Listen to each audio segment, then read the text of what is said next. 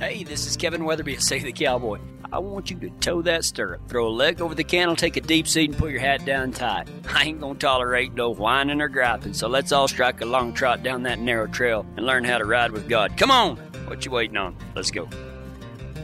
Uh, we, we're in a in a ten part series called Pedigree of a King as we look at the ancestry of Jesus, and and, and it's going to culminate in, um, I just don't know that it's happened here. I, I don't think it has.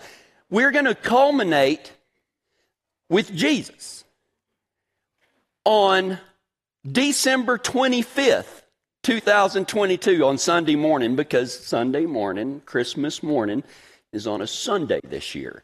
And, and I'm so excited about it. But we're in part two. Last week we talked about Abraham. This week we're going to talk about Abraham's only begotten son through Sarah. Uh, his name is Isaac. Isaac is one of my favorite biblical characters because for some reason I relate to Isaac.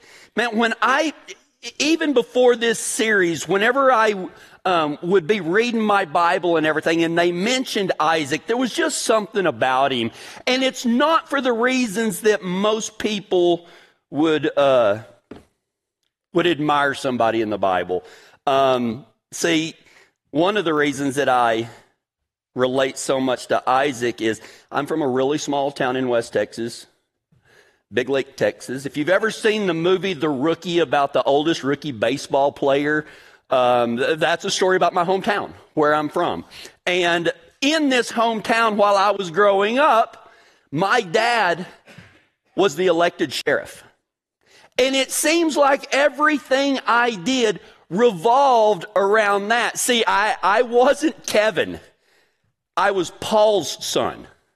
I was the sheriff's son. I mean, like, you know, you're in high school and you hear like some people are watching movies over that. That's what we used to do, kids. We were either driving the drag up and down the, you know, main street of a, of a small town, or we went over and we rented these big DVDs that were in this black plastic case. These about this big. It's called a VCR. And we would watch movies with each other. Well, you know, sometimes those, those movie watching turn into a little more than a party, right? And if I walk in like, oh, I, I think felt like that too some. He was Abraham's son. I mean, like, hey, isn't your daddy the one that God chose out of all the earth to be the father of his chosen people? Yes. you know, I mean, how do you live up to that? How do you live up to Abraham? But but but here's the deal. You know, my dad was the was the local sheriff growing up, and and my brother, my brother is four years younger than me, but but my brother was uh he was a big football star. I remember the very first uh I don't even I think I was living in Lubbock at the time, and my brother got moved up to varsity his sophomore year, and he was playing a game, and I think it was in Lamesa, Texas, and he steps out onto the field as a sophomore. He was a wide receiver and cornerback. He steps out onto the field after the kickoff, and the very first play he ever stepped foot on a football field, he scored an 80 yard touchdown. First time he ever touched the ball in varsity, right?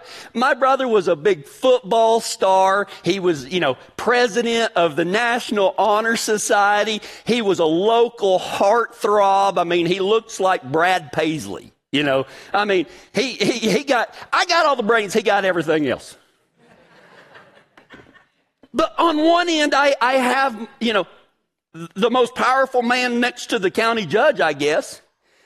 I've got my dad on one side, and I've got my big football star, little brother, heartthrob, all of this stuff on this side. And quite frankly, whenever I was growing up, I was a sickly kid. I mean, I nearly died. I had half my pancreas removed whenever, you know, the second semester of my freshman year. And I wasn't real good until about my senior year, to be honest. I was a sickly kid.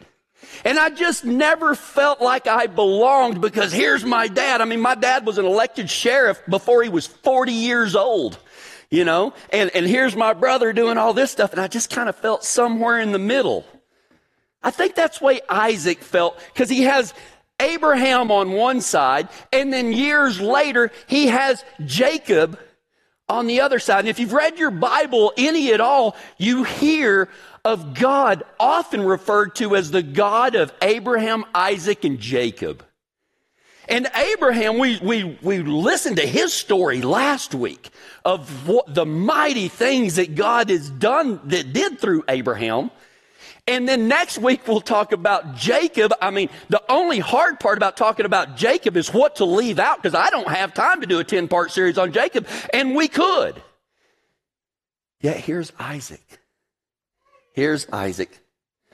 See, the story of Isaac showed me that I don't have to compare, I don't have to compete, or, lo- or live up to others' accomplishments in order for God to love me and bless me.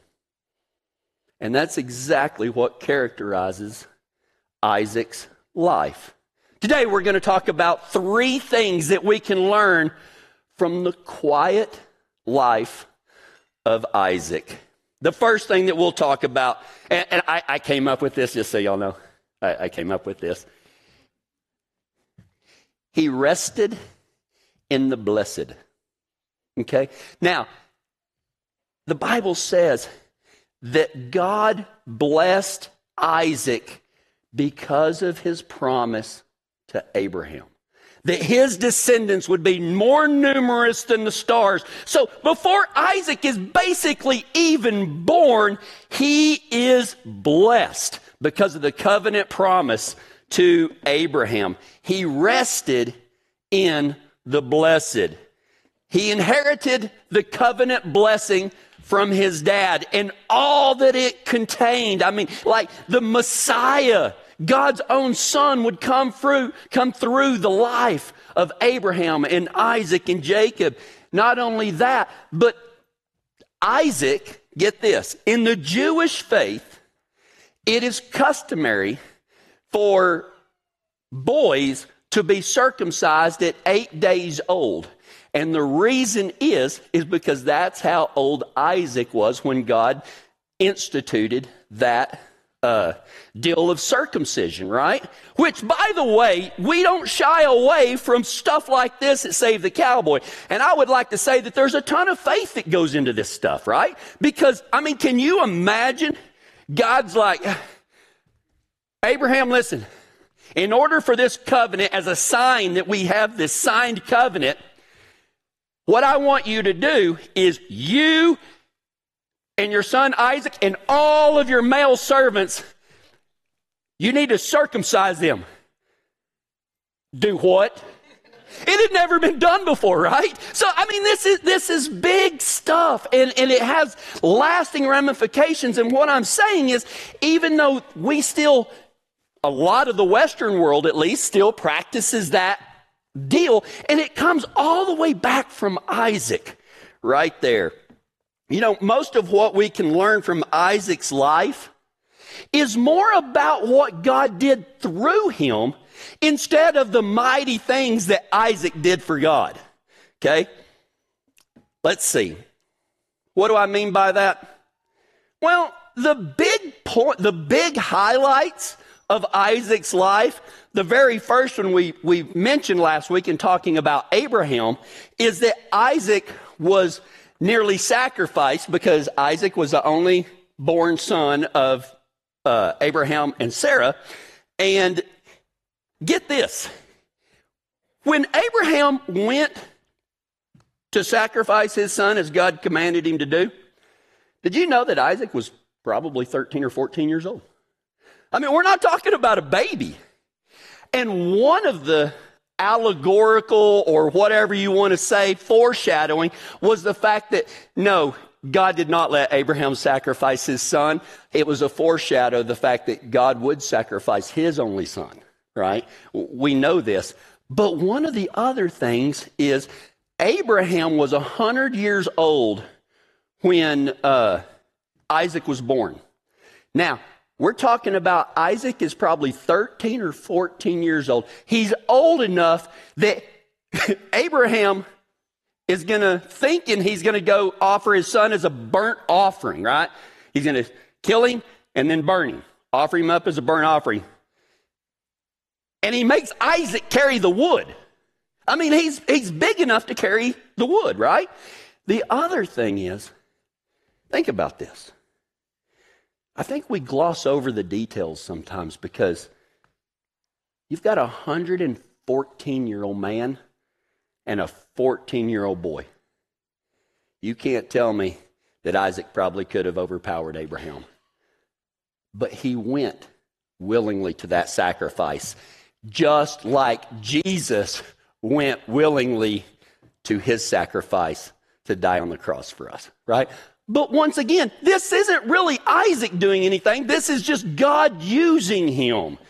I mean, big highlights of his life. He's nearly sacrificed by his dad, you know, and, and then, um, when Isaac was 40 years old, Abraham sent a servant all the way back, basically back where he came from to find Isaac a wife. And it was, it was a, it, it was a miracle because I think the, the servant's name was like Eleazar or something like that, Eleander or something. And he gets there with this dowry. You know, he's got all the camels and everything because you got to basically buy a wife. And um, anyway, the servant prays and says, God, I don't know how to find a wife fitting for my master's son. So what I'm going to do is I'm going to rely on you, God, and I'm going to pull up to the well because that's kind of like, you know, the courthouse in town. Everything revolves around the well. He said, I'm going to pull up to the well, and as, as these ladies are walking up, I'm going to ask them for a drink. And if they give me a drink and offer to water my camels too, I'll know that's the one. So I guess that that didn't happen very often, okay? So, very first girl walks out. He says, Can I have a drink of that? She goes, Yes, you can, my Lord. Can I water your camels too? And her name was Rebecca. Once again, here is Isaac with a miracle wife, right? With a miracle wife, and he hadn't done anything to, to really deserve it or anything. He rested in the fact that God was going to bless him. He rested in the blessed. What are the big highlights of his life? Yeah, he's nearly sacrificed by his dad. Kind of a miracle type wedding. And, and, and, it really kind of was a miracle wedding because when Rebecca got back, the Bible says that, that Isaac, you know, a lot of times back then, marriage was, was a power move. It wasn't for love or anything, but the Bible says that Isaac loved Rebecca. He loved her. He rested in the blessed. And finally, probably the last big thing for Isaac was the fact that he had twin boys. He had twin boys, Esau and Jacob. Now, Esau was firstborn. He's the eldest. Everything is needs to go through Esau. And Isaac is tricked and he blesses the wrong son because he's blind and they trick him. But once again, this is just stuff that, it, it, none of this is really Isaac's doing, but he plays a huge part in the tapestry of, of Jesus' ancestry. What can we learn from the life of Isaac? That we too have a covenant promise in the baptism, in the dying to self, of putting our faith in Jesus Christ. We too can rest in the blessed. The second thing that we can learn from the life of Isaac, you know, that we can rest in the blessed. The second thing that we can learn from the life of Isaac is probably the most important. It will probably have the biggest impact on your life if you allow it. And here it is. One of the three things we can learn from the life of Isaac is he didn't try too hard. He didn't try too hard. I mean, Isaac chose peace over conflict because Isaac inherits all of it. I mean, his dad is one of the biggest ranchers in Canaan. Okay. Huge, huge rancher. When Abraham dies, all of that goes to Isaac. So Isaac is now the big man on campus. And when other people like the Philistines that are, are neighbors of his, when there's some stuff over territorial rights and everything, instead of fighting, Isaac is just like, man, if God can bless me right here, he can bless me over here. And I just don't want to fight. It wasn't that he was immune to it, but he just avoided conflict at all costs. He's like, you know what? There's plenty to go around. So if you want to be over here, I'll, I'll go over here. And that actually happened several times during his life. And you want to know what historically speaking, the main, I mean, we're talking about he's 13 when he's nearly sacrificed. He's over 100 when he dies, right? What happened in that deal right there. Well, basically, he just went around and fed his goats and cows and camels and everything like that, but he was really known for digging water wells in the desert. Some of those wells, which are still in use today, that Isaac did. Isaac didn't try too hard. He didn't try to live up to Abraham's name. He didn't say, you know what, my dad was this and I've got to be bigger than my dad. Isaac just was Isaac. He made some mistakes. Do you know what I really admire about him? One of the mistakes that he made was the same mistake that his daddy made, in that the king of the Philistines shows up somewhere where Isaac is, and they know each other, or they've heard of each other, and the king takes a shine on Rebecca, just like the king of Egypt took a shine to Sarah, right? And they asked Isaac, Who is this lovely woman? Well, just like Abraham, Isaac was scared to say that Rebecca was his wife because if that king wants Rebecca, he's got to kill Isaac to get Rebecca. So Isaac said, Rebecca's my sister. Rebecca's my sister.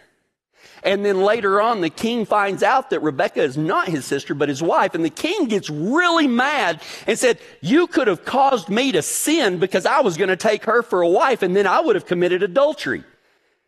And it gets pretty heated. And he kicks, he kicks Isaac out of there. And Isaac went to the Lord. He said, I've sinned. And he just went on. He wasn't, I, I, I said, what can we learn from the life of Isaac? He rested in the blessed. But the other thing is, he didn't try too hard. And you know what? Even when Isaac messed up, he wasn't too hard on himself. He wasn't too hard on himself. See, here's what we can learn from the life of Isaac. We don't have to do anything sensational for God to love us. I think that we have this idea that, that, it ha- that our faith has to be big and grandiose and, you know, it's going to be like the Old Testament and the New Testament and the newer New Testament that they're going to write about us, right? We don't have to do all of that. Isaac is listed in Hebrews chapter 12 in the hall of basically what is uh, referred to in Scripture as the Hall of Faith. It starts with, you know, all of these people and talking about their faith. Isaac is listed in there because he just spent his life as best he could in quiet faith in who God is and what God promised. What can we learn from the life of Isaac? He rested in the blessed. He just trusted God. Isaac he didn't try too hard.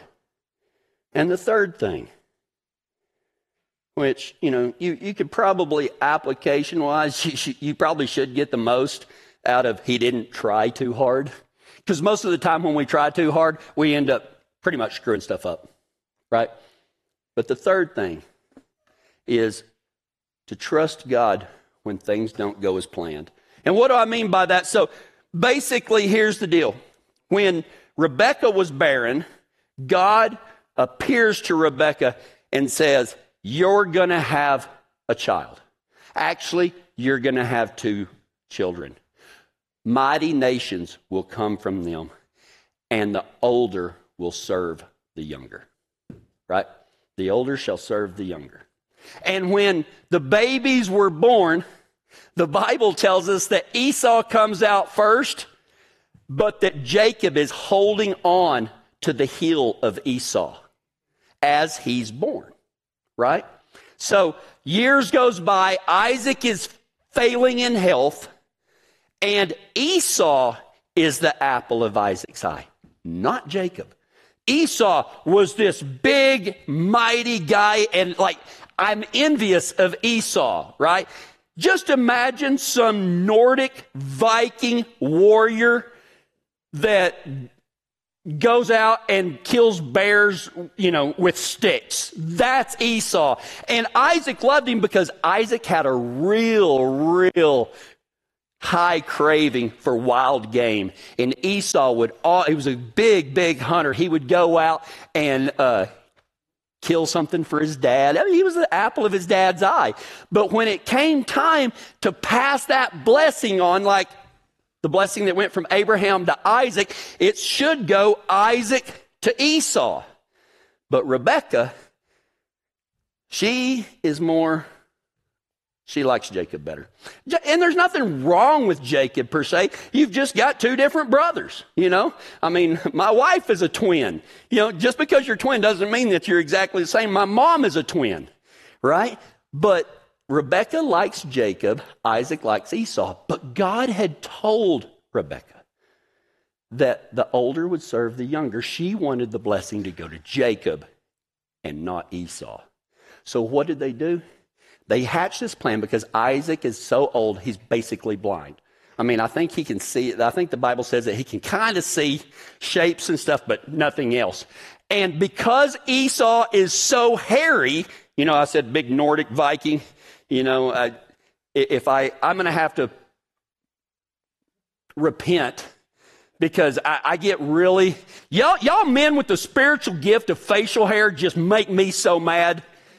I just look like a cancer patient when I try to grow a beard or anything. It just, oh, I, what I wouldn't give to have that big manly beard. That was Esau, right? And then Jacob was probably more like me, right? But they had to like cover him up with like this wool stuff so that whenever Isaac reached down to, to bless him, that he thought it was Esau. They basically tricked Isaac into blessing Jacob instead of Esau. And when the ruse was discovered, he left it. Isaac left it. He said something along the lines of, What's done is done. Now, God had the plan, and it also goes to show us that even though it's tradition that uh, the inheritance goes to the oldest, it doesn't always go like that. And as we continue with this, I mean, you would think that the Jewish people, man, we're going to start getting into some crazy stuff with, with people that's in Jesus' lineage of prostitutes and, and Moabite women and people from other countries and stuff like that. But it all started with Isaac's trust in God because he rested in the blessed. Isaac didn't try too hard. It's not that he did, he did anything wrong. He, he was a faithful man. The Bible says he was faithful. He just didn't try to compete with his dad. And later on, we'll figure out that he didn't try to compete with Jacob either. Today, I would like for you on the Sabbath day to learn to rest. You are blessed, not because that you have done anything, but that Christ has done it for us. And now we can rest in that promise that we don't have to be sensational. We don't have to do all of this stuff to earn God's love. He can't love us any more than He already does. We can rest in the blessed. We don't have to try too hard. Not running around and trying to prove ourselves or anything like that. And even when things don't go as you plan, trust in God's goodness. Let's go to God in prayer. Father, we thank you for who you are. And God, I just want to say that in this room are some, uh, some people that probably deserve to be in that hall of faith of how they work for you and how they have grown in you and how they trust you. God, let us learn to just know that you have blessed us and you love us and we can rest in that and that we don't have to do big sensational things for God to love us and be proud. As a matter of fact, a quiet faith is a godly faith. I mean, in Thessalonians, God, you said, you know, to make it our ambition to lead a quiet life, minding our own business and work with your hands. I don't know of any verse that describes the life of Isaac any better than that.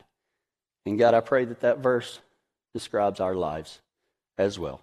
And it's in Jesus Christ's name I pray. Amen.